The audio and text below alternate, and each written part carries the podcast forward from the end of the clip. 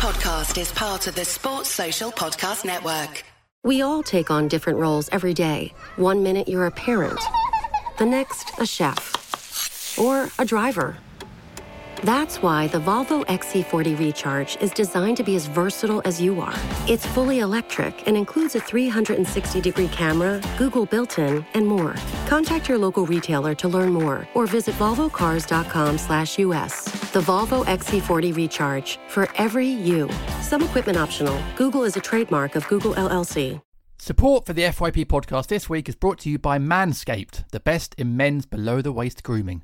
Modern grooming isn't just about up top, I'm looking at you, Joel Ward, with your perfect hair, but also down low. Manscaped offers precision engineering tools for your family jewels and kindly sent us their electric trimmer, so we gave it to the most modern man on the FYP podcast. See if you can work out who from this following review. My balls are smoother than AJ's head and my turf is more groomed than the Selhurst Park pitch. I'm very impressed with Manscaped. Unlike Frank de Boer, you definitely won't be sold on a dream and be disappointed with the reality. Manscaped has redesigned the electric ball trimmer and has just released the new and improved Lawnmower 3.0 in the UK. Their third generation trimmer features a cutting edge ceramic blade to reduce grooming accidents, so you won't end up with the Marouane Chamakh downstairs. The battery will last up to 90 minutes, something it would be great if Palace did at times. And the waterproof technology allows you to groom in the shower. Plus, it has an LED light for those evening games under the lights.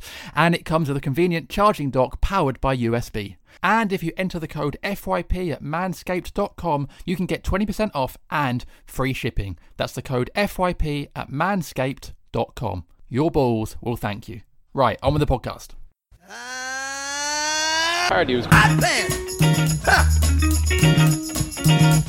Oh, that's where it's at. That's where it's at. Pardew's Hot pants. Ha! Good mess. Good God.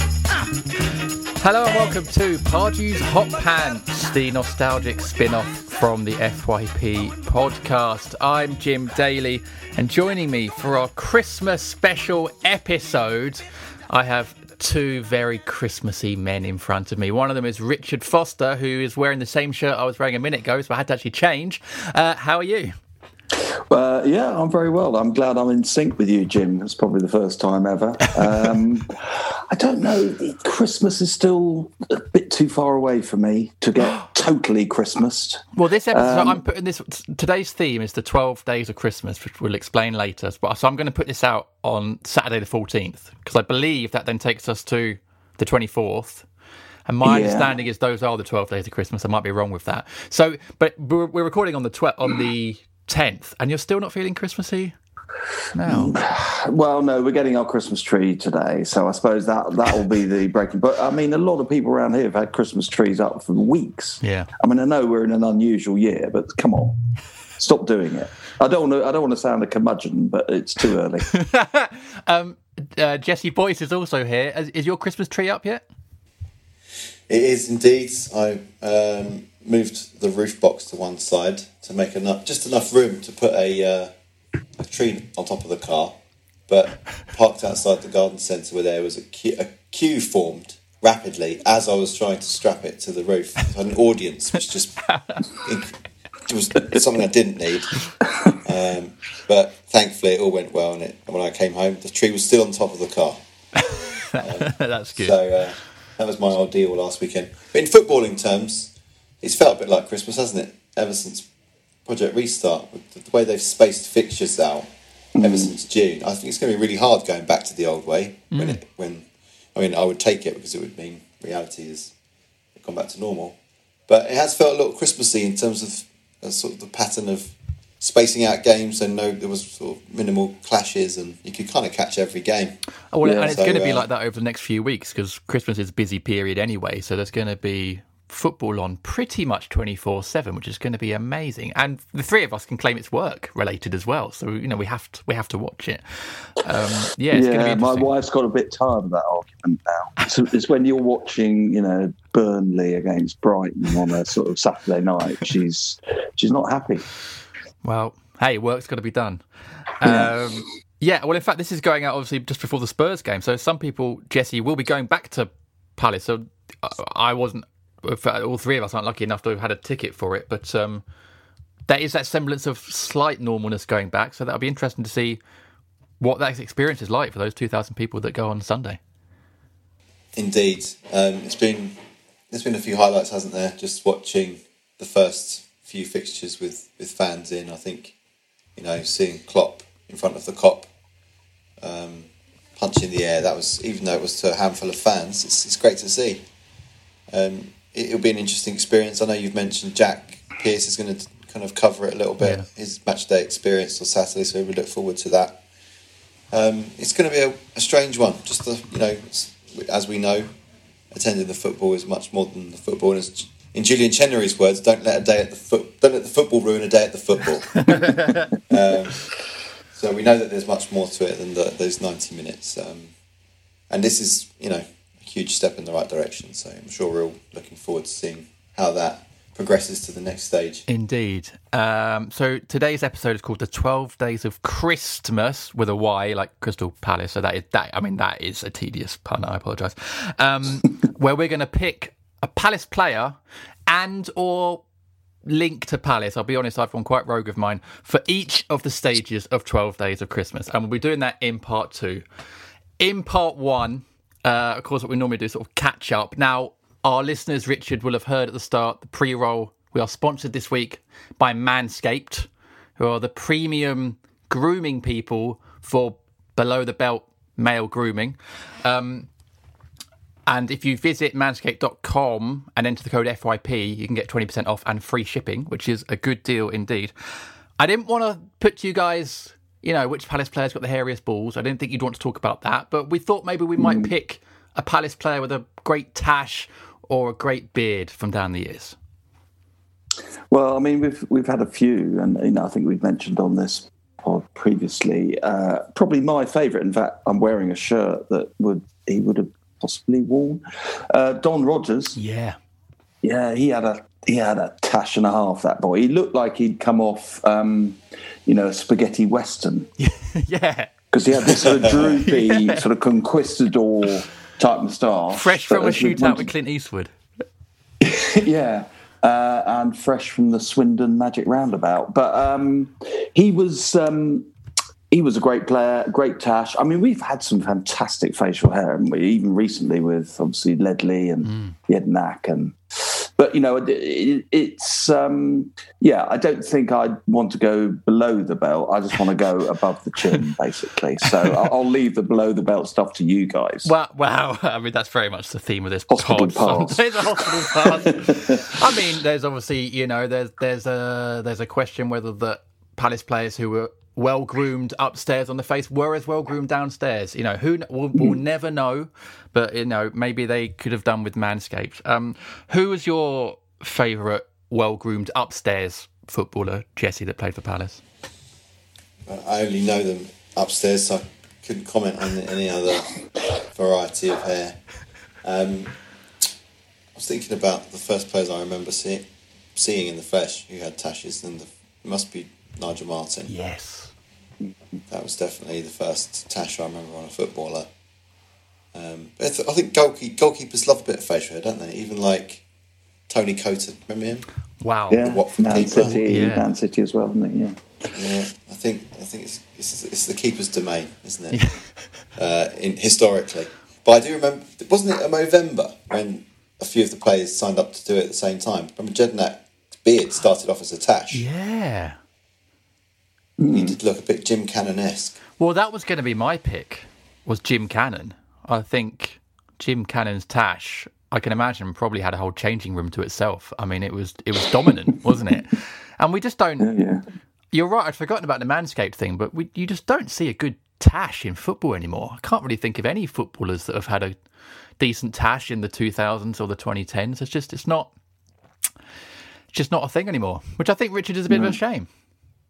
Yeah, I mean, you, you miss the tash, don't you? Because beards, for me, I had bit, I always had a bit of an issue with beards because I thought if someone had a beard, they were hiding something. um, and uh, you know, a tash. What used to be, uh, personally, it would take me about twenty-five years to grow anything like that. But um, you know, it, it did look quite distinguished, didn't it? Having a tash, and it, having said that, you said that I cannot think of any player currently who's got a tash, and it's it's a it's a crying shame. And I think we have to bring back the tash. Agreed. Hashtag bring back. Hashtag tash. Have we done yeah. a facial hair eleven? I feel like I asked that last episode. Don't think we have. So maybe that's maybe that's It's one. been talked about. It's been talked about a lot. I reckon one of our future episodes will be a Palace uh, facial hair 11. Speaking of tashes, though, Richard, your blog this week on the Football Mine um, is about a player that did once have a fantastic tash. We couldn't, I can't remember if it was when he was playing for Palace or for Arsenal, but it is, of course, the legend that is Kenny Sansom. Yeah, I, I don't think. I think he grew the tash at Arsenal, maybe to disguise the fact that he was really a Palace player through and through. But I mean, he was. He's actually, I think, one of my first Palace heroes because he was. He came into the team when he was only sixteen, Yeah. which was very young then. I mean, I know you get 16, 17 year olds now, but that was really incredibly young, and it was part of that amazing youth team that won the FA Youth Cup. I think they were on it twice actually, uh, and then developed into, as we know, the team of the eighties. But um, yeah, it's uh, just a fabulous player, and and still, for me, I, I can't think of a better left back. Still, I mean, I know we've had quite a few good ones, but I, I don't think he can. He's been beaten yet. I'm I'm, I'm hoping, obviously.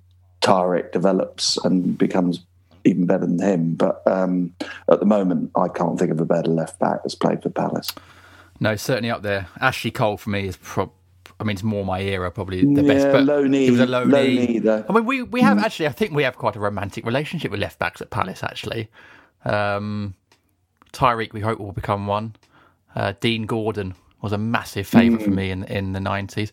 Now, obviously, your blog, uh, Richard, which will be up by the time this episode goes out at thefootballmine.com. Got to make sure we get the Yes. link in. Um, is obviously about Kenny's recent struggles, and we we won't go into them too much here, but we do obviously all from everyone at FYP, not just here at Pardew's Hot Pants, we send all our love and, and our besties to Kenny, don't we?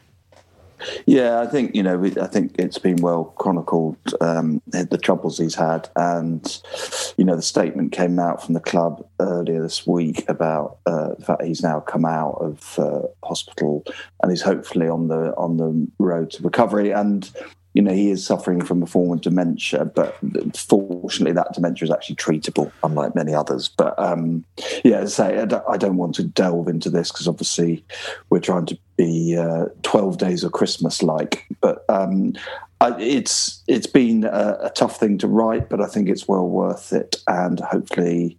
Palace fans will uh, appreciate it when they read it. Excellent. So you can check that out now at thefootballmine.com. Um, and we do obviously send all our best wishes uh, to Kenny from everyone at FYP. Um, before we move on to our 12 days of Christmas, I have to say it like that to really emphasise that why. Um, Jesse, you've been very busy at the Goldfather at the moment, haven't you? Thanks for the shout out, Jim. Yeah, I've been doing these kind of infographics of how goals are scored for a little while. A- just a little bit of a side project, really, um, for a few years, and I've just sort of tried to work out a system that works for most goals, actually, and it, it kind of does work now for any typical goal.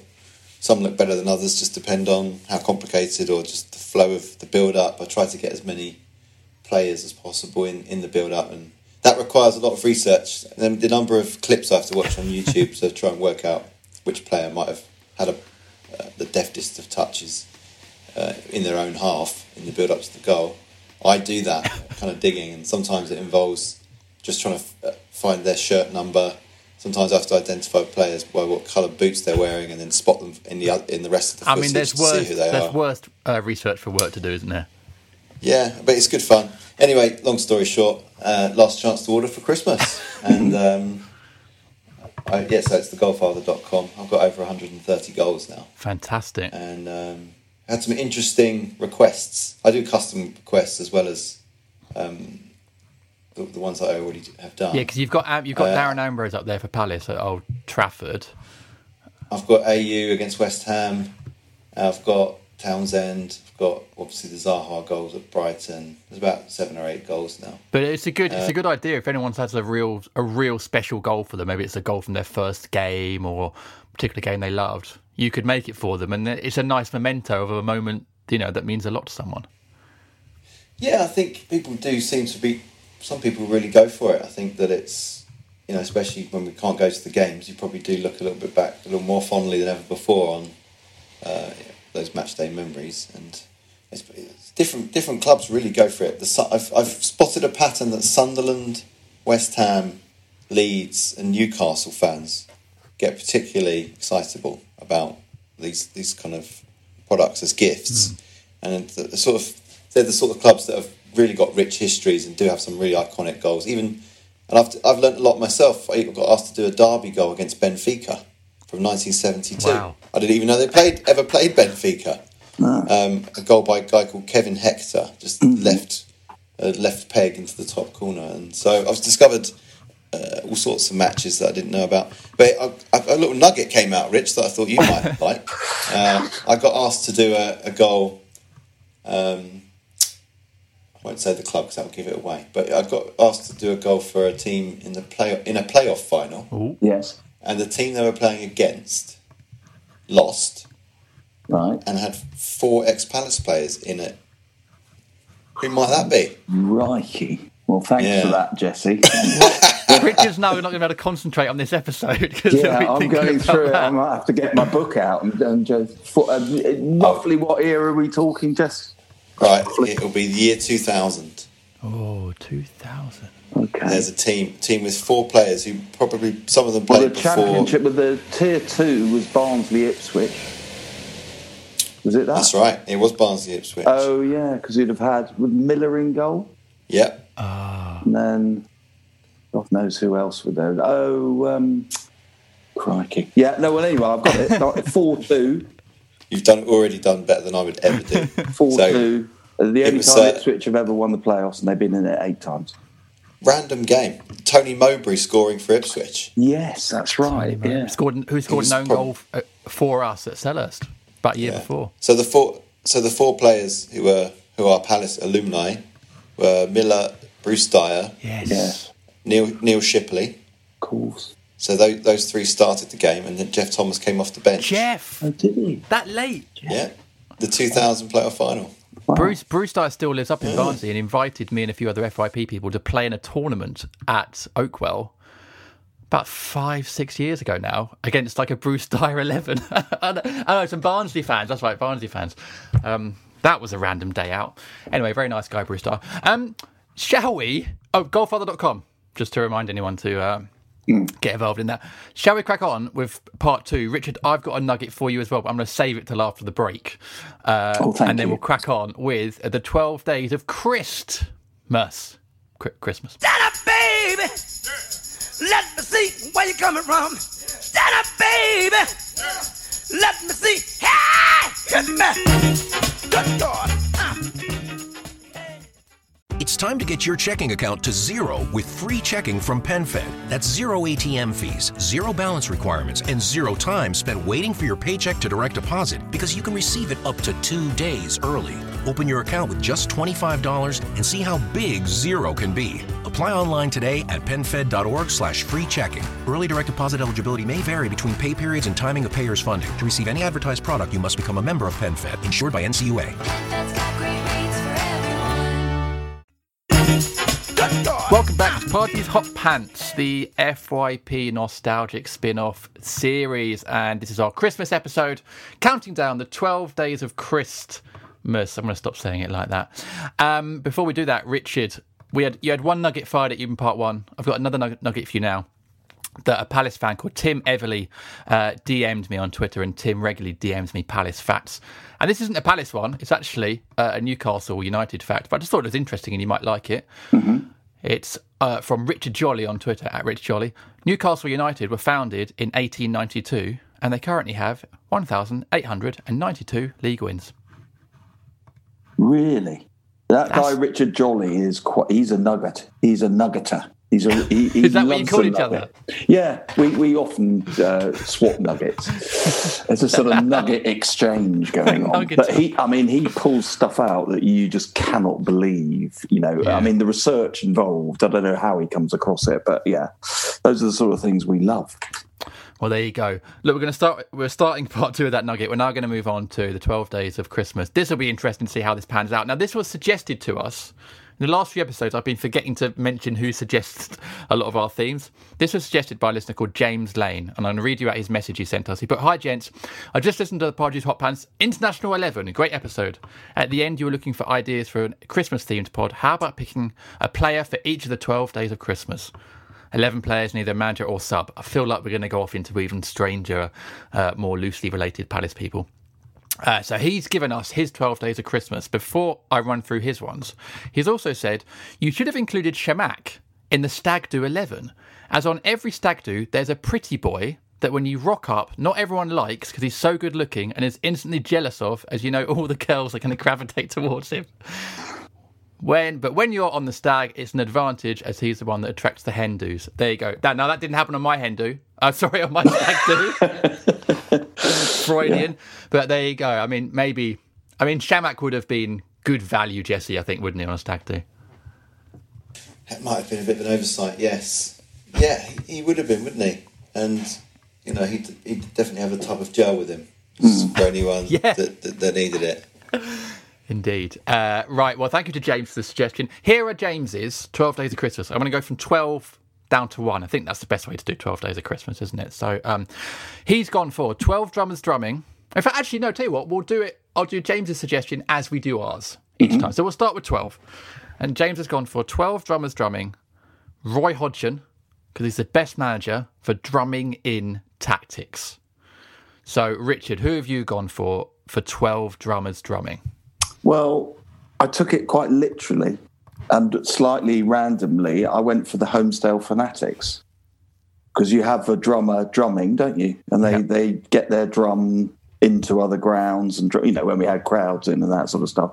So I, I went for the Holmesdale Fanatics. I totally um, get what James says about because Roy is very much a drill merchant. So he will drum those tactics into them until they're sick to the teeth of them. But, um, yeah, I, I, I would quite like to have, you know, the. I don't think I'd ever like to stand next to the drummer because I think that would be a bit painful. But you know, let's face it, it it does generate uh, a great atmosphere. I know they have their critics, but uh, that's who I went for. Holmesdale I've- Fanatics drummers drumming. I've also gone for the Holmesdale Fanatics. I Have also you? took this one literally. I mean, if they did, if the Homestale Fanatics did have 12 drummers drumming, I think that would be a bit too much, to be honest. Mm. I think that would be drum overkill. And I was always the sort of fan that when I went to opposition grounds, Charlton, I remember being one of them, and they had drummers. This is before the HF. They had drummers in the in the in the stands. I'd be like, that is lame. That is so lame having a drum. And then the HF got one. I was like, this is great. Drums are great. Drums really help the atmosphere. This is fantastic. Um, so yeah, we've already started with a non-player, which I think is going to be a bit of a theme for this twelve. Um, so Jesse, you got two votes for the HF here, uh, but have you got who have you got for your your one or twelve drummers? I've got VHF written down here. in well, that's notes. extraordinary, isn't it? We've all done that Yeah. Is that the first time we've ever all had the same suggestion? Yeah. Yeah. I've got my my. I think you kind of go with the first thing that comes to mind with this, don't you? This whole Yeah. premise, and I also wrote down Wembley playoff day because I just feel like mm. I still feel those drums from that's like the loudest you've ever heard it, or the, the sort of biggest. You know that, that famous footage that you that you've seen of our fans versus the Watford fans on playoff day. Um, it was just uh, completely tribal. Yeah. So um, that's that's my takeaway when I, when I think of Palace and drums. There you go. That's unanimous. I think that is the first time we've ever all agreed on an entry. So the Holmesdale Fanatics. and possibly the last. Possi- hey, we'll see. I've got some very random suggestions coming up. Um, so there we go. The Holmesdale Fanatics are our 12 drummers, technically one drummer and 11 singers, but we're, they can be our 12 drummers drumming uh, for our 12 days of Christmas. 11 pipers piping is the next entry, uh, Richard. Now, James has gone for, I think you might like this one actually. He's put the best Scotsman, Jimmy Mack. Can now can you see the link there between pipers piping and Scot? Can you explain that to us? Well, uh, bagpipes, basically. Oh, Um, okay, And, yeah. uh, you know, being married to a Scot, I actually had the pleasure of, when I got married, being piped in. Wow.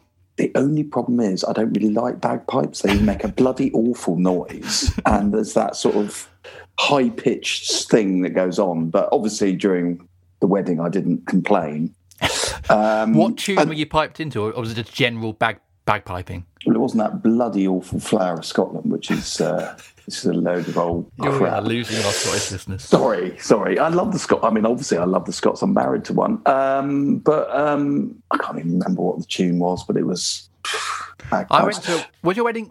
Wedding was it in Scotland? Oh yeah, yeah, yeah, yeah. I went to a wedding in Scotland a couple of years ago, and it was in.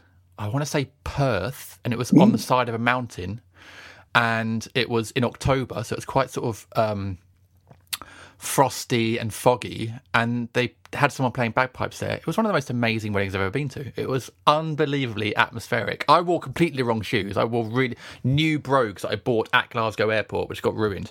Um, Right. But it was it was one of the best weddings I've been to. It was amazing. Yeah, well, ours was in June, and actually, it was so hot you could swim outside in the morning before the you know of the wedding. Ideal for and, Celts, and it was quite near Perth. It was Blairgowrie, which is just up the road. So you know we're connected. So I, I totally agree with James on the Scot. Uh, I'm just differing on which Scot Oh, so you've gone for a Scot as well? I have, Oh, fantastic. Okay, who have you and it's for? a Scot called Jim, and he's just been mentioned already. It's Jim Cannon. Yeah. Come on. Um, again, just a stalwart the club. He's obviously played the most games for Palace. I think that will remain so. I don't. I can't see anyone playing more than how many did he play? Six hundred and fifty. 660 games? Yeah, I mean, no one's going to do that, are they? No one. So he's going to be the number one forever, and that's why I chose him. But I totally get, you know, that the same theme as James in terms of Scottish piping. Well, no, I agree. No one's going to do that. Wilfried Zaha has played 350 games for us, possibly now, 300 and something. Yeah, Uh, but he would have to stay with us until he was well into his 30s and play every game to hit 389 games. Oh, no, that includes 371 games. So Wilf would have to play until he's well into. I mean, that could happen, Jesse. Possibly. Could Wilf, Could Wilf beat three six sixty? What's he on now? 371. It's a I lot, mean- isn't it? It's a lot. I mean, he's he's doing well with his general fitness. Hasn't missed many games with injury. Now he's had No, a good run 28 before in January. I before his before his COVID bout. He'd done forty four games in a row or something. Hmm. So, I mean, yeah, I mean, you'd have, that sort of uh, you'd have to be some sort of Speroni like tenure to Hmm. to make that happen. So, yeah, I don't know. I mean, I doubt it, but it would be lovely, wouldn't it? It would be good. Um, so, who are your pipers piping then, Jesse? Well, I, I looked at it another way. I looked at it. I, I sort of took my approach to this was to just take pluck a keyword out of the uh, the lyric and run with it. So I took piping as piping up. So I went I went for Simon Jordan. and just, I thought, who is Yeah. who is guilty of piping up a little too much? yeah. Uh, again, not a player, I know, but it's by association. Um, I mean, have you seen him on Talksport now? He's, I think he's. I see, I see a lot of reactions to his tweets with people saying, "Oh, most, most, uh, most honest man in in uh, in the in the media when it comes to football. He's got a sort of legion of followers now. What what I find quite amusing about Jordan is he's got his own sort of glossary of uh, cliches, isn't he? Things like he uses the word temerity a lot. he, he also says so and so doesn't pass the sniff test quite a lot. What is that? I, I think he first said it about Joey Barton. Um, he sort of uses it as a way, like he uses it against agents quite a lot. Anyone who's got a slightly dubious background, he says they don't pass the sniff test. Never heard anyone else say that but him. No. No. And, and he also likes saying things like "better the devil you know" and "be careful what you wish for," which is the name of his book.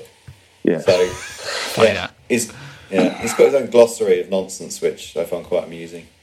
Um, He's yeah, um, he's- he's very much someone that just takes the uh, the contrarian view. I think, which if, if he's Talksport's brand, let's be honest. yeah. He's the chief. He's the chief piper upper. Yeah. and he's. I love how Jim White winds him up as well. Sort of prompts prompts him to go off on a rant. I really like how you've taken that and gone with piping up. Now, I've also taken piping and gone slightly different. Well, it's musical again, and it is a Scotsman like you, Richard. I've gone for Dougie Freedman because there was a rumor and I don't know if this is true, and a listener might be able to confirm it, that when Dougie was at Palace first time round, he played saxophone, I think, or played a woodwind instrument of some sort. And there is rumours of a duet on Radio 2 or Radio 4 of Matt Jansen on piano and Dougie on sax. Because I think Jansen was teaching himself piano at the time. This would have been like 97, 98. And I don't know if that's true or not. But I took piping as in playing an instrument, and I went with. I then I've then got a note here saying any other player in a band at Palace. I'm trying to think of it. Any other players that played a musical instrument? Well, I think Delaney played guitar. I know Speroni plays guitar. Mm. I don't know if there are any other players, but saxophone seemed a bit more random. So I've gone for Dougie on sax. But I might I might be completely infactual. This might be not true at all. So I don't know, Richard. Should we? I quite Well, you like the need to Simon do some research, angle. Jim. I mean, uh, you know, if you if it's true and you can find the clip, then we'll give it to you. But it sounds like a load of hooey to me. I've never heard that before, ever. I don't think it passes the sniff test, personally.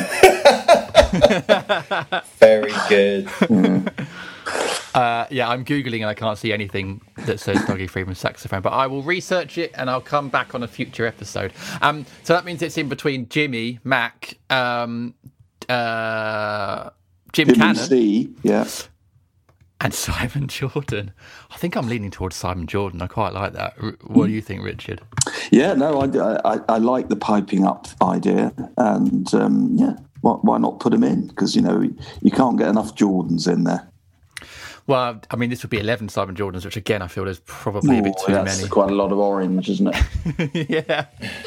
anyway, he's in. Simon Jordan is our piper upper, piping constantly on Talksport. Um, 10 Lords of Leaping is the next one. Uh, Jesse, this is what James has gone for. He's put a goalkeeper, Speroni. So he's gone straight in for that. And I would say my entry, and I've taken the other angle, I've gone for Lord Speroni, because I think if there's any Palace player that deserves the title of Lord, it is Lord Julian Speroni. So we've got two entries for Speroni for Lords of Leaping. What have you gone for? I, I took the leaping and sort of turned it into a Rise Like a Salmon award. So I've sort of, I thought, well, who's who's been a great header of the ball, or at least uh, a weapon in the air? I'm, I'm going to go with Benteke because I just think he deserves a little bit of, bit of praise this week um, for sort of finding his mojo again. Let's see how long it lasts. But um, nice little diving header he did at the weekend. Stooping, stooping header. Yeah. Yeah.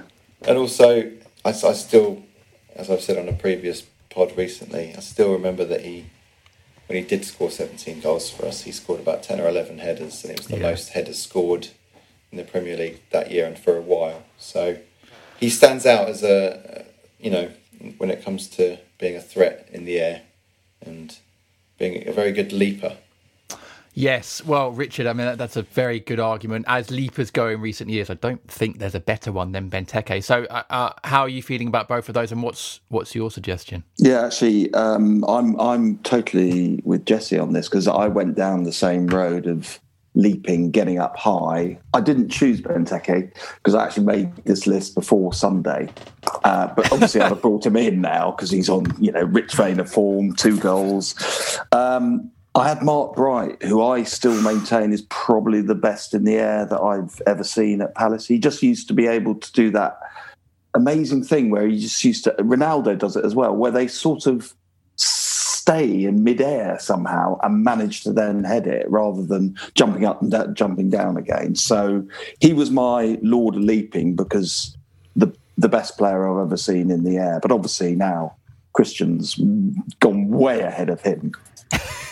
Well, I think that's that's decided. Then I think Benteke is our Lord of Leaping, and Yeah. because of the timing of this podcast, he is uh, he's back leaping, stooping, but we'll, we'll call it a leap, uh, back to his best. We hope that continues in the way that it did uh, a couple of years ago. So our Lord leaping is Christian Benteke. I hope he keep, keeps scoring goals. Um, this one I'm a bit worried about, Richard. I'll be honest. You're quite right to be worried. Um, it's nine ladies dancing. Um, let me tell you my entry and James's entry. I was really keen to not go down the Crystals cheerleader route of this. So, James has gone for someone who dances around the pitch or dances out of tackles, maybe one that he's just put looks after their looks the most. Um, he's gone for Mamadou Sakho, uh, which is an interesting one. And I've gone for literally a lady dancing who is a Palace fan and possibly even listens to the pod. I'm not sure. Susanna Reid, who was on Strictly Come Dancing. Uh, so that, and again, we said we've gone a bit away from Palace players. Um, that would be my suggestion for Nine Ladies Dancing. Susanna, Susanna Reid, who did really well on Strictly. And I'd like to get on a guest at some point on the on the podcast. So she does follow me on Twitter as well, randomly. So No, she follows me. I mean, she follows anybody. Let's oh, clearly follows anybody. Yeah, clearly great. Um, was she on this year's Strictly no, a couple of years ago, about Oh, okay, five, right. six, seven years ago. Yeah. Yeah. But that's that's how I've gone with this one. Let's see how carefully you've approached this subject. Well, obviously, I've done it meticulously. Um, well, I just went with dancing, yeah. just connected to ladies as well. I, I'm afraid I went with Alan Pardew after the FA Cup final dance. Wow. Sorry, because it's a memory that will never, I'll never get rid of it. I can't get rid of it, and it's always there. And it's that ridiculous, you know, "Mm, look at me, look at me, look at me. We've just gone 1 0 up in the FA Cup final. It's all down to me, uh, which obviously lasted about three minutes. But, um, and you can imagine that when Alan does dance, he'll have some ladies with him, won't he? Do you know, I he's thought just you were going to say. I thought you were going to say Joe Ledley when we were talking about dancing. Yeah, yeah. He's just got a role at CSKA Sofia. Did you know that? He's director of football Yeah. at CSKA Sofia. He'll take a job anywhere, won't he? He will. Okay. I will say that I've got Alan Pardew for at least two other entries. Ah, okay. But, you know, hey, it's our list, Jesse. We can do what we want. Who have you got for Nine Ladies Dancing? I'm sorry, I did go a bit too obvious with Joe Ledley, but I also thought, I thought, who else? There's not really a lot of other contenders for obvious dancing skills. But then I thought about Holloway in the changing room at Brighton, Good Yes. shout. which I think he wasn't none too happy about. Was it Bolasie who filmed that? Yeah. I don't think he was too happy about it going, it being put out.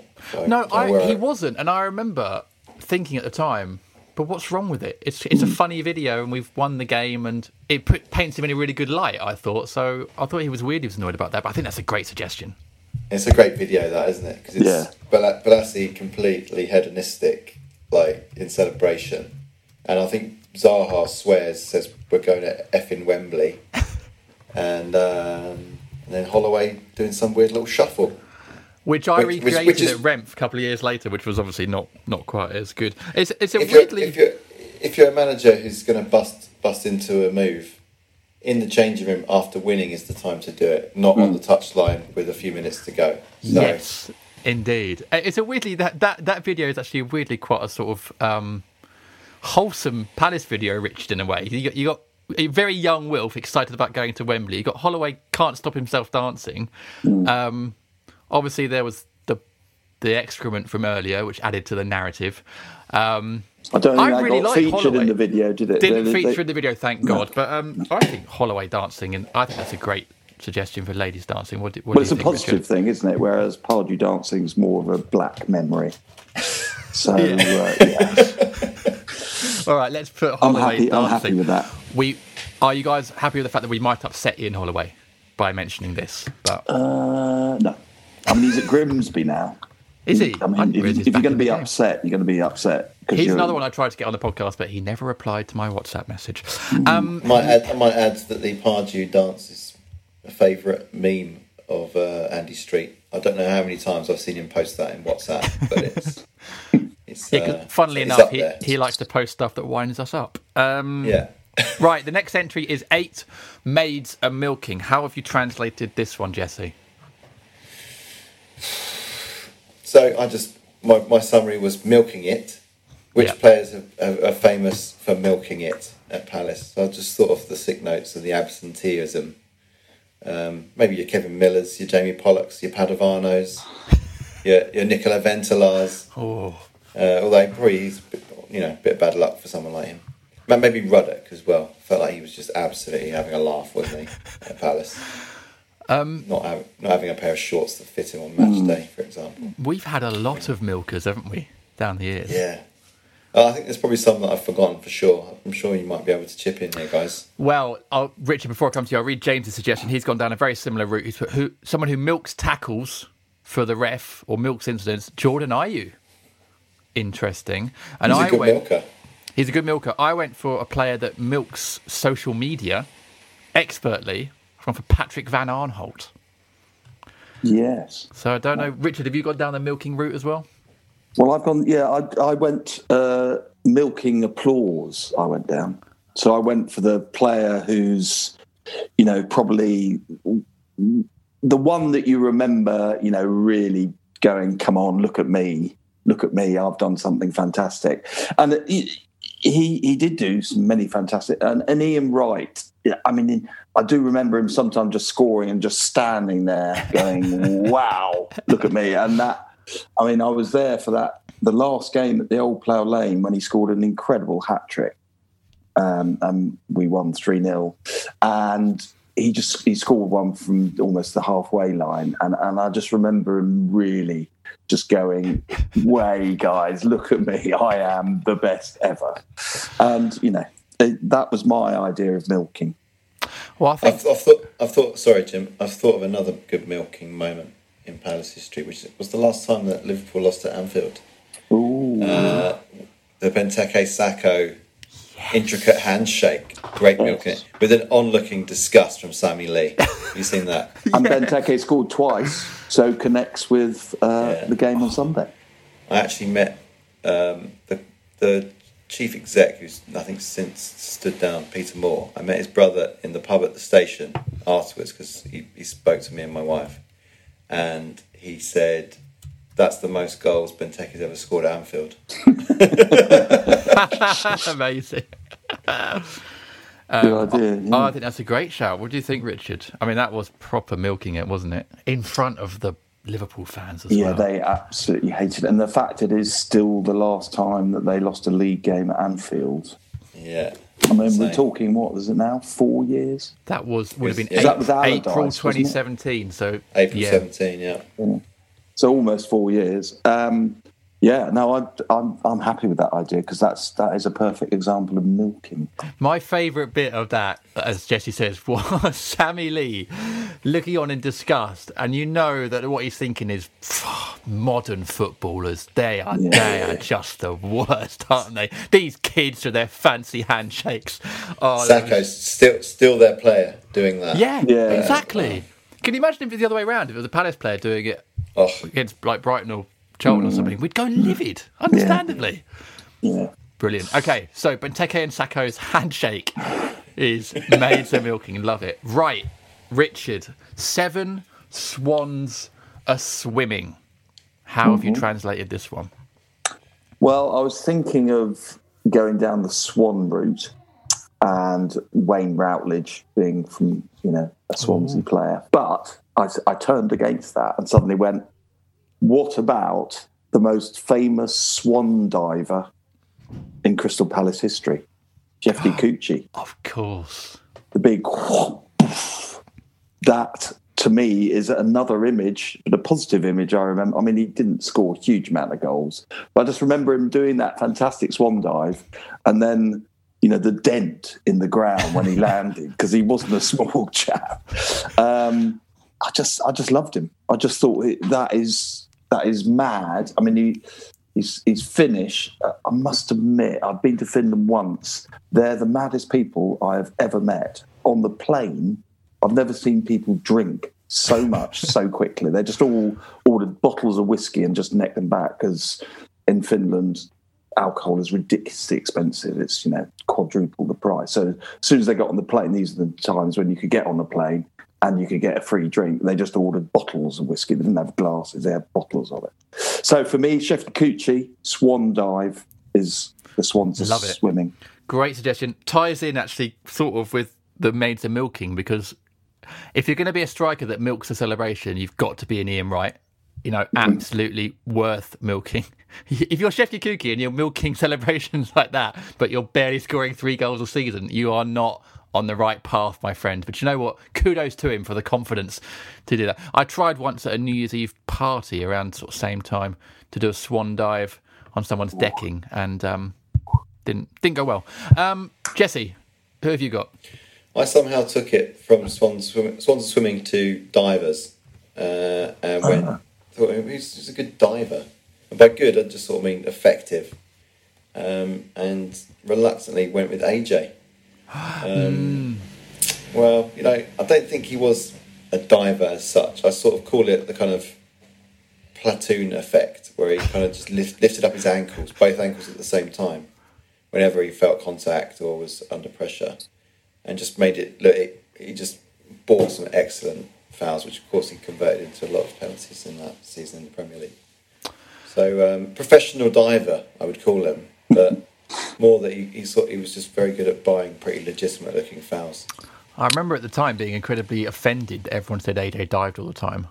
I was like, no, he didn't. He every single one of those penalties was legitimate. And then look back a few years later, I was like, yeah, he, he bought a lot of those penalties. But it is a skill. It's a, you know, it's a skill that that sort of ankle flick actually that a lot of players do now as well. But if, we're talk, if we're talking proper platoon dive, the best platoon style dive on a football pitch ever was Steven Taylor for Newcastle at home to Aston Villa. Do you remember Yeah. that when they Yeah. the same game? I think that Kieran Dyer and Bowyer had a fight, and Villa won four 0 or something. And he handballed on the line, and then did a fantastic, pretended it hit him in the chest, and did a great dive. Yeah. Slowly got up, really embarrassed, and the ref was just waiting there with a red card. It was absolutely superb. Um, Here's a nugget for you, Jim. Then yeah, there have been three occasions in the Premier League where a side has had three players sent off, and that is one of them. wow. Uh, Just name the other two, and we're off. absolutely no idea. The only other time I could think of anyone with more than three players getting sent off was Sheffield United against West Brom, the Battle of Yeah. Bramall Lane, when I think they went down to seven players or something. Well, they Warnock kept telling them to Yeah, come off injured. to get the match abandoned. Um, who are the other two then? Because we're not going to get it. Barnsley had three players sent off against Liverpool. Still only lost three two, and the referee had to actually uh, lock himself into his room because the Barnsley fans were so. I mean, they had to. He had to stop the game because all the Barnsley fans were coming on the pitch. Wow. And he locked himself in, took the players off, and then had to come out five minutes later. Um, West Ham, including Ian Wright, had three players sent off at home to Leeds. There Wow. you go. So that There's would have all been nugget. nineties. That was all nineties, wasn't it? Yeah. Um, right. Let me tell you what James has gone for. He put us uh, who swans around the pitch gracefully. He's gone for Yannick Bolasie. And then I went. I went a little bit too literal. I thought about the analogy of a swan in that they're graceful on top, but below the water they're sort of always working really hard. So I thought of a player who's graceful but hard working. Went for Yohan Cabaye. Um, then I thought, well, swans are owned by the Queen officially, Yes, so I went yeah. for Gerry Queen. oh, Um, and then I thought of a swan song. What player or manager has had a fantastic swan song? I thought of Sam Allardyce ending the season brilliantly and then leaving Palace. Um, so those are some different uh, translations. The there. idea of Sam Allardyce and a swan, though, doesn't quite fit for me. He doesn't. He's never looked like a swan. He isn't ever going to look like a swan. Swan Allardyce, though, has got a bit of a ring to it. Um, I really like Shefki Kuqi as a suggestion. I like that. I like Sheffield. I think that's very inventive, Rich. I think that's, that's you've interpreted that lyric very good, very well. Let's do that. Let's do that. Stand up, baby. Let me see where you're coming from. Stand up, baby. Let me see. Hey, hit me. Good God.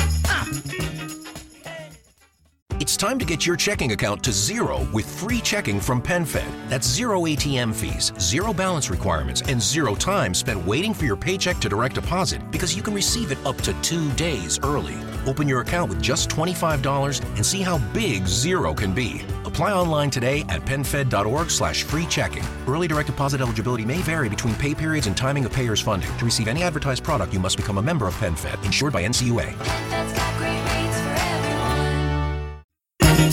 Good God. Right, let's go. We're into our final six now. Six geese are laying. James went for who lays the best passes. He's gone for Jairo Riedewald. Um, I have realised that I've got nothing for this because I meant to come back to it later and I forgot because I struggled too much with this one. So I'm hoping you guys are going to help me out with some suggestions. Jesse, what have you got for six geese are laying? Well, I took it as interpreted it as layoffs.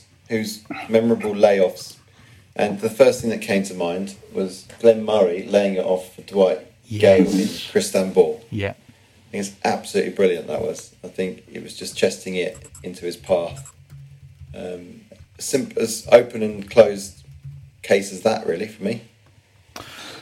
Uh, one of the greatest layoffs in Palace history. Um, Richard, how did you translate this one? I went uh, with a similar route in terms of laying the ball on for someone else to score. And obviously, I went down the nugget route. So I went for the player who's made the most assists for us in the Premier League, who you'll probably guess Wait, is wait, wait, Wilf. wait. It's Wilf. Oh, it's Wilf. 28, 26, sorry. But then second place, Jason Puncheon and Andros Townsend on 18. Oh, So there you go. But yeah, laying on. I mean, I think that's that's the key. As I say, Wilf will probably mentioned. uh, You know, he's already been mentioned once. He'll probably get mentioned again. But he was my choice for laying it on. um, actually, I don't. You don't think of Wilf as an assister, but I guess No. due to the sheer Must be a few penalties. he's played, Few, must be a few penalties in there. Don't think you get. Do you get an assist for being you brought do down in, for a penalty? in FPL. You do. Yeah, I don't think you but do in the official figures though. Uh, and obviously, we all know FPL is the only thing that really counts. Um, I really thank you for saving me in this one. I really like the idea of laying off. I have to admit, I'm definitely just just the thought of that Glenn Murray chest to Dwight Yeah, Gayle. yeah. It just brings back so many great memories of that night. I mean, it's it's the best chest pass I think I've ever seen in, in Palace colours, and the finish from Dwight as well, with that left foot was fantastic. So, I think Th- we we are getting specific with our answers here. I think we should go for uh, Muzzer's chest layoff. That is an absolutely fantastic uh, suggestion. I mean, I don't know. I was thinking before this that Carl Mortimer could, our social media guy, could mock this up into a little image. I don't know how he's going to do this. Good luck, Carl. Uh, but let's move on to number five. Famously, Richard, it's five gold rings, uh, which James has gone for. Who has the golden touch? Wilfried Zaha. And I also went for a, who runs rings around people. I purely got Wilfried Zaha, possibly Eberechi Eze, bit early maybe for him, but that's how I've translated five gold rings. What did you go for? Yeah, I translated it the same way, uh, but I went for slightly, you know, because I'm a bit older than you boys. I went for slightly older player. I went for Vince Hilaire. Yeah, He used to really do that thing where he would literally run round people and they- they'd sort of look behind them and go, Where's he gone? And he'd just be off.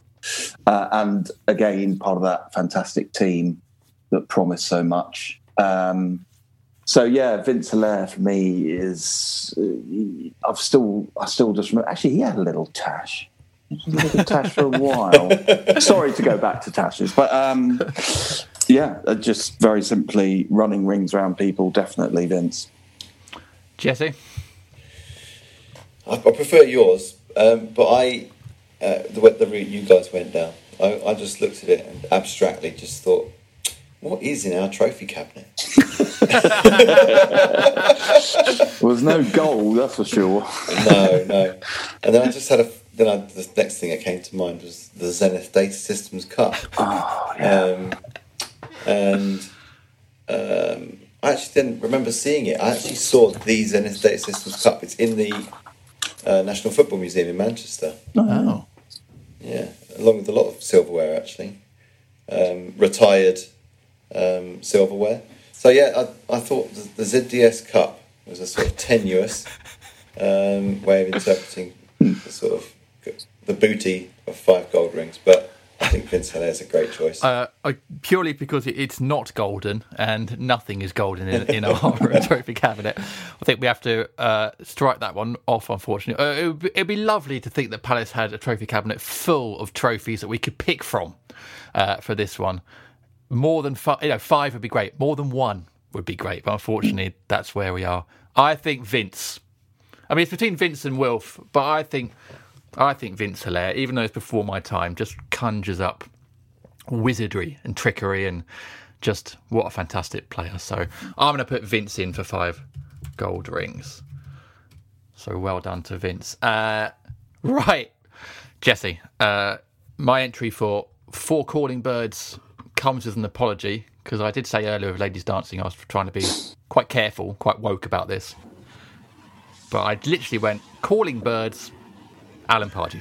Um, that's too obvious. please, please pick something. Please pick something that's more savoury than that. Definitely, definitely can help you there, Jim. You come to the right place. So, like, I definitely went a little bit tangential with this as well.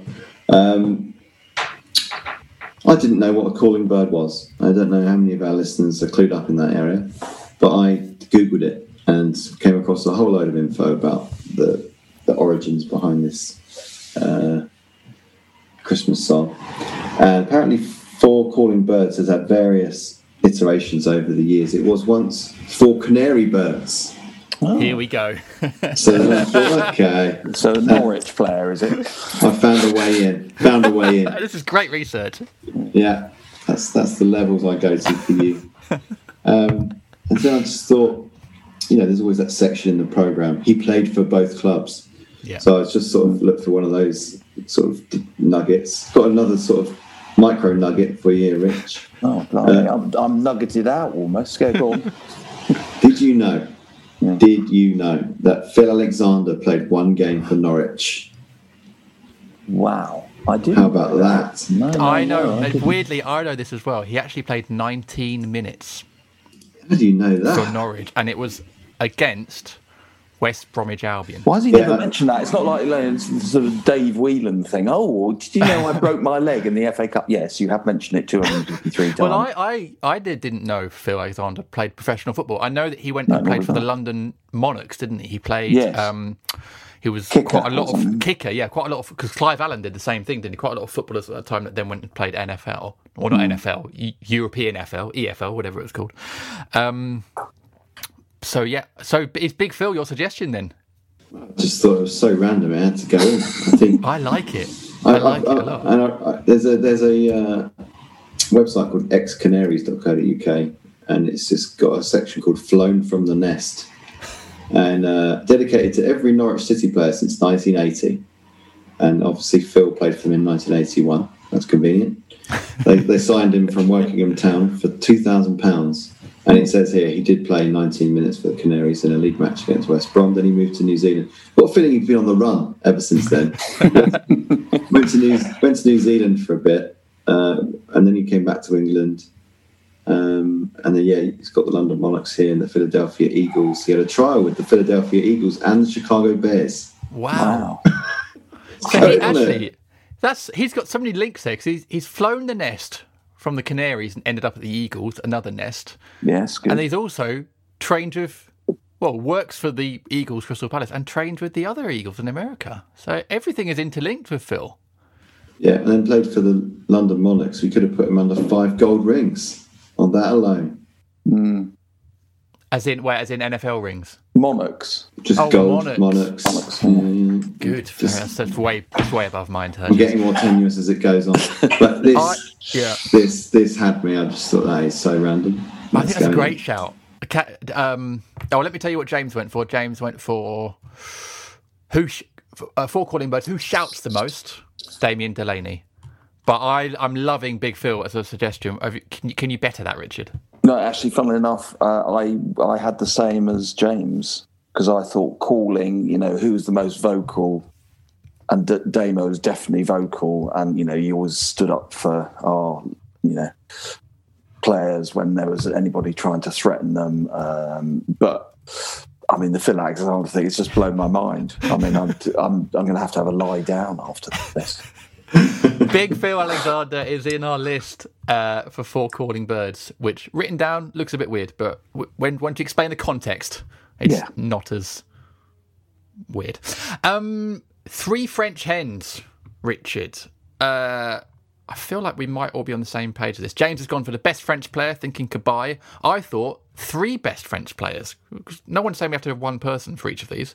No, So I went for, and then I couldn't think of any French players other than Kabay that were good. So I've just gone for Flamini and Mandanda. But have we had? We must have had better French players. Sakho. well, Sakho's oh, Sa- French, isn't he? Sakho, of course. Yeah, Sakho. Mandanda. I saw Man- Mandanda was playing the Champions League last night. Was he Marseille. How many games did he play for us? Four or something? seven or seven or eight? Was I think maybe. Did never kept a clean sheet. No. Um, so I don't think he would really make it, would he? No, um, sorry, I Cabaye, I, uh, for me is the best French player we've ever had. Uh, I think he's Yeah. exceptional, and we still miss him in a way. But um, I went slightly odd on this because I thought, you know, I'm running out of things here. so because my wife's a French teacher, I was thinking hens in French is poule. Did you know this Pool. So I, I went for should have known that, Poole Hinshelwood. Poole. I mean, I did Wow. say we went slightly off track here, and that's that's where I went. I'm afraid. So how do you spell pool? Is it P O U L E? Yes. Pool Hinshelwood. I mean, if that doesn't, as an answer, sum up this series, Yeah. Pardew's Hot Pants, that is excellent. Um, Yeah. Jesse, I mean, the research you guys have done for the last two entries is phenomenal. Uh, Jesse, what have you gone for for three French hens? Yeah, you, you're sort of expecting something now, aren't you? Um, I just thought hen's just sort of like a rubbish eagle, isn't it? It's sort of like not. So I just thought, who's a rubbish French player? I thought Florian Marange. Oh, good. Not Yeah. good enough. Yeah. So a French player who wasn't good, who couldn't quite measure up to being an eagle. Oh, I like that. Florian Marange. What- Wow, I mean, two was- very good yeah. translations there. What an experience! I I mean, you need to try and get an interview with Florian Marange. I think he's got a good story to tell. Yeah. Have you seen that Valérien Ismaël is now manager at Barnsley? What is it with us and Barnsley today? He's, What's he's, happening? he's manager at Barnsley. I don't know where he came from because he's never managed in this country before. He suddenly turns up at Barnsley. There's some really funky appointments in the championship, isn't there? Like, Yeah. first of all, Phillip Cocu was strange going to Derby, and now Rooney Yeah. ho- holding court, and and all the rest of it. Which is odd. Makes you feel quite old when you see players you remember making their debut at 16 and now managers. When I was growing up, managers were always really old people, but they're now younger than me. It's weird. Um, two brilliant translations there, guy. I genuinely don't know who to go for other than Pool Oh, Hinshelwood. it's got to be Paul oh. Hinshelwood, isn't it? Oh, yeah, that's great. That's excellent. I'm going to put Le, le Pool. Is it Le or La for, for chicken? Le uh, Pool. My wife's at school, so I can't tell you. Le Pool. I think it's a I think Le. it's La. I think it's. Yeah. Oh, I think. Okay. Well, I think any every bird is a la. Is it? I don't know. Feminine. La Just make it up. Poule, la poule, la poule, la. Oh wow, this has turned into a. I'll put la. Um, Yeah. Right, la poule Hinshelwood. Excellent. Uh, we're into the final couple now. Two turtle doves. Now, let me tell you what I went. For. I'll tell you what James went for. He went for. Who spends most of their time on their back? Connor Wickham on the injury table. Do turtle doves spend time on their back? Turtle. Do they? Oh, turtle. turtle. Sorry, sorry. I, was, I missed that one. So Wickham gets a vote there. Uh, I went for turtle doves, two turtle doves together, who have been good partnerships at Palace. So I've gone for Clinton and Dougie up front in the uh, the late two thousands, mid two thousands. Then I thought bromances. I uh, all I could think of was Wilf and Yannick as like a proper Palace bromance, or Derry and Butterfield. I know they were best mates and still are. Uh, and then I struggled and I went down the turtle route and thought of Teenage Mutant Ninja Turtles and thought of Eric Young wearing a headband like the turtle. But I admit that is Whoa. that I've gone off piste there. Um, so Jesse, how did you translate this one? I actually struggled with this one. I think you nailed it though, Jim. You've got two or three great little ways in there. I sort of thought about Turtle, you know, gone gone hiding, gone missing. Who's which player's gone missing? Um, and I just thought actually it's just going to end up putting something quite negative, so I can't be bothered to think of anyone. That's the way to do it. Uh, yes, we prefer positivity on this on this podcast. Um, the positivity of Simon Jordan, of course. Um, Richard, what what did you go for? Well, again, I, like you guys, I struggled a bit, but then I suddenly had an inspiration. I had a flash. David Tuttle. Oh, turtle Turtle. Dove. David Tuttle. Oh, good. Come on. Come on. That's straight out of the JD joke book. That one. You just, you've ramped up the puns in the last two rounds. Well, I'm just responding to you, basically, because, you know, I- I- you're the king of puns and I'm the prince. You know, I'm just trying to catch you up.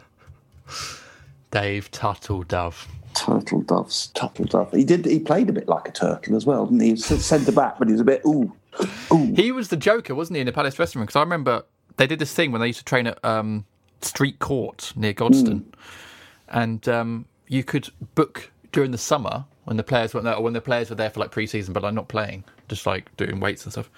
You could book for like a week-long course. I would have been about fourteen, and me and my mate Mark, Mark Ritson, um, went along and played at this course, hoping to get signed by Palace or hoping to like, oh, you know, impress them. Never got the phone call. Um, but Dave Tuttle was there. And he loved it. He'd get all the kids around. He was like joking, taking the piss out of the other players. Like he was proper dressing room joker, and would regularly come down and take the piss out of us while we were doing our sessions as well. Um, which you know was fun at the time, but did hurt when I went home. Um, but he was, yeah, very much a joker. So um, I think Dave Tuttle Dove will go in as number as our turtle dove. Excellent. Which leaves us, Jesse, with the big one, the partridge in a pear tree. James has gone for the same person I've gone for. He's put Big Bird in inverted commas. I'm guessing that's an insult of some sort. I'm not quite sure. Alan Pardew. I went for Alan Partridge Pardew. So I don't think we've had a manager Oh, that's as much good. partridge as Alan Pardew. But Jesse, what have you gone for? Pretty, pretty topical, actually, because I thought, what's the most Partridge esque um, Palace moment that I could think of? And as recently as this week, Martin Kelly live streaming a chess match sounds just like a Alan Partridge pitch to a commissioner. So it's just it's straight out of the monkey tennis It is. sort of realm. It's just brilliant. Um, and we've had a little, uh, even this morning, just by some strange coincidence, we've been talking about the uh, Hey Duggee, which you may know as a, a father of a young child, yeah, Jim. know it well. Yeah, great show. Um, great show. Are you aware of Hey Duggee, Rich? No. It's the animated series on iPlayer. it's excellent. But the, the creator, did you know, is a Palace fan. I did not know that. friends with John Curran, and uh, he sits sits near where I sit in the men's stand. Very nice guy. I won't say his name, but I don't know if he wants to be identified. Um, Oh. And I thought we had a bit of chat with JC on Twitter this morning about whether if you could get some sort of confirmation or denial that um, Hey Duggee is made some sort of tenuous reference to Dougie Freedman. and uh, still waiting on a knife edge to hear. And uh, then you won't get this, Rich, because this, this is the premise of the show. But in every show, they try and teach kids how to uh, achieve some sort of badge, don't they? Yeah. It's sort of some sort of qualifications. I thought, what would the Hey Duggee badge be? It'd be the free transfer badge, wouldn't it? Yeah. I think someone's got to do maybe a Palace minute. I'm making a making a plea for Palace minute to do a cover of Hey Duggee, where Dougie Freedman gets the free transfer badge. That is excellent. Um, as references go, Jesse, that is right up my street currently. That is massively in my wheelhouse. If it turns out that Hey Duggee, which is already one of my favourite shows on CBeebies, is a reference to Dougie Freedman, um, I, I don't know what to do. I will, I will lose my shit. Um, Richard, by the way, anyway, Ch- Chess with Martin Kelly is what I've got down currently. It's a great entry. Uh, Richard, what have you got? Well, it's checkmate, isn't it, with that one? But um, I went as a bit of a. I'm a. I'm not a birder. I'm not. You know. I'm not a twitcher. But I do like. You know. I've got, I've got a few books about birds, as in things that fly in the sky. And I was thinking, what's the most common partridge in the UK? And I suddenly went, it's a grey partridge. So I went for Julian Gray. so Julian Gray partridge. It just it seems to make sense, but then against Kelly playing chess and putting it out there is, I mean, it's just nowhere. I it's not to- even on the the radar. I have to tip my hat to your entries suddenly from 321 going massively pun orientated, which I'm a big fan of. You could tell I was running out of ideas. Um, Julian Gray, well, I mean, he was a good player for us. Only there Yeah. a short time, but he was a good player for Palace. Um, first player with Tommy Black that we signed after administration, I believe, in 2000. Anyway, I think Chessie Martin Kelly is going to be our, our entry for that, which leaves, lads. I mean, this is just this is the most random episode we've done, but I have to say it's up there as one of my favourites. For the twelve days of Christmas, twelve drummers drumming are the Holmesdale Fanatics, eleven pipers piping.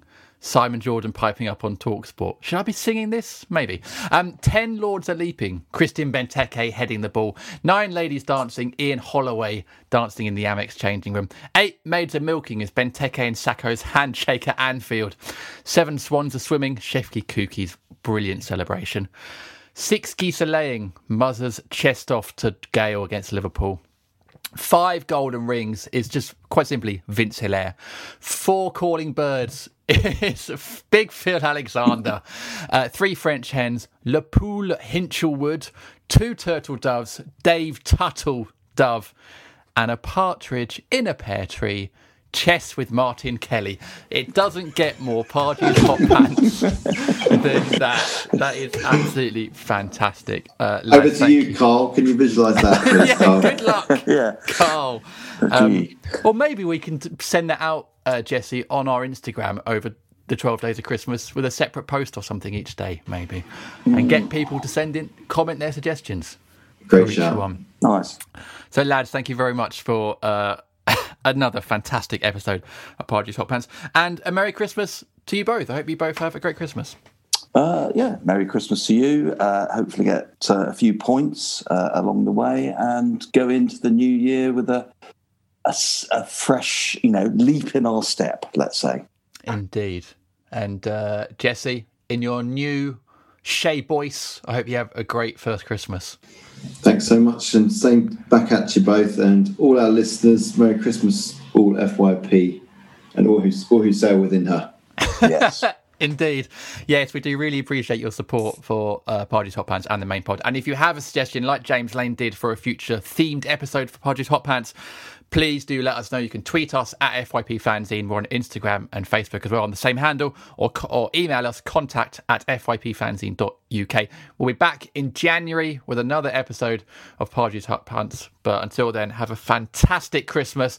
Let's hope Palace bring us some presents. Stay safe, and we'll see you again soon.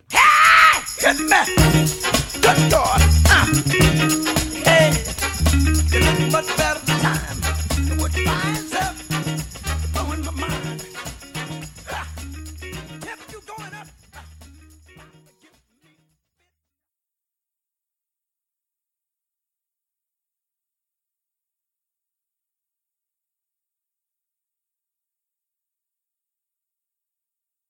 Progressive Insurance protects people's cars, homes, and other vehicles. But if you've ever seen our commercials or even just heard our name, you probably already knew that. What you may not know is that we support Humble Design, a nonprofit that furnishes homes for families and veterans emerging from homelessness. Because a little help goes a long way. And a lot of help, well, you get the idea.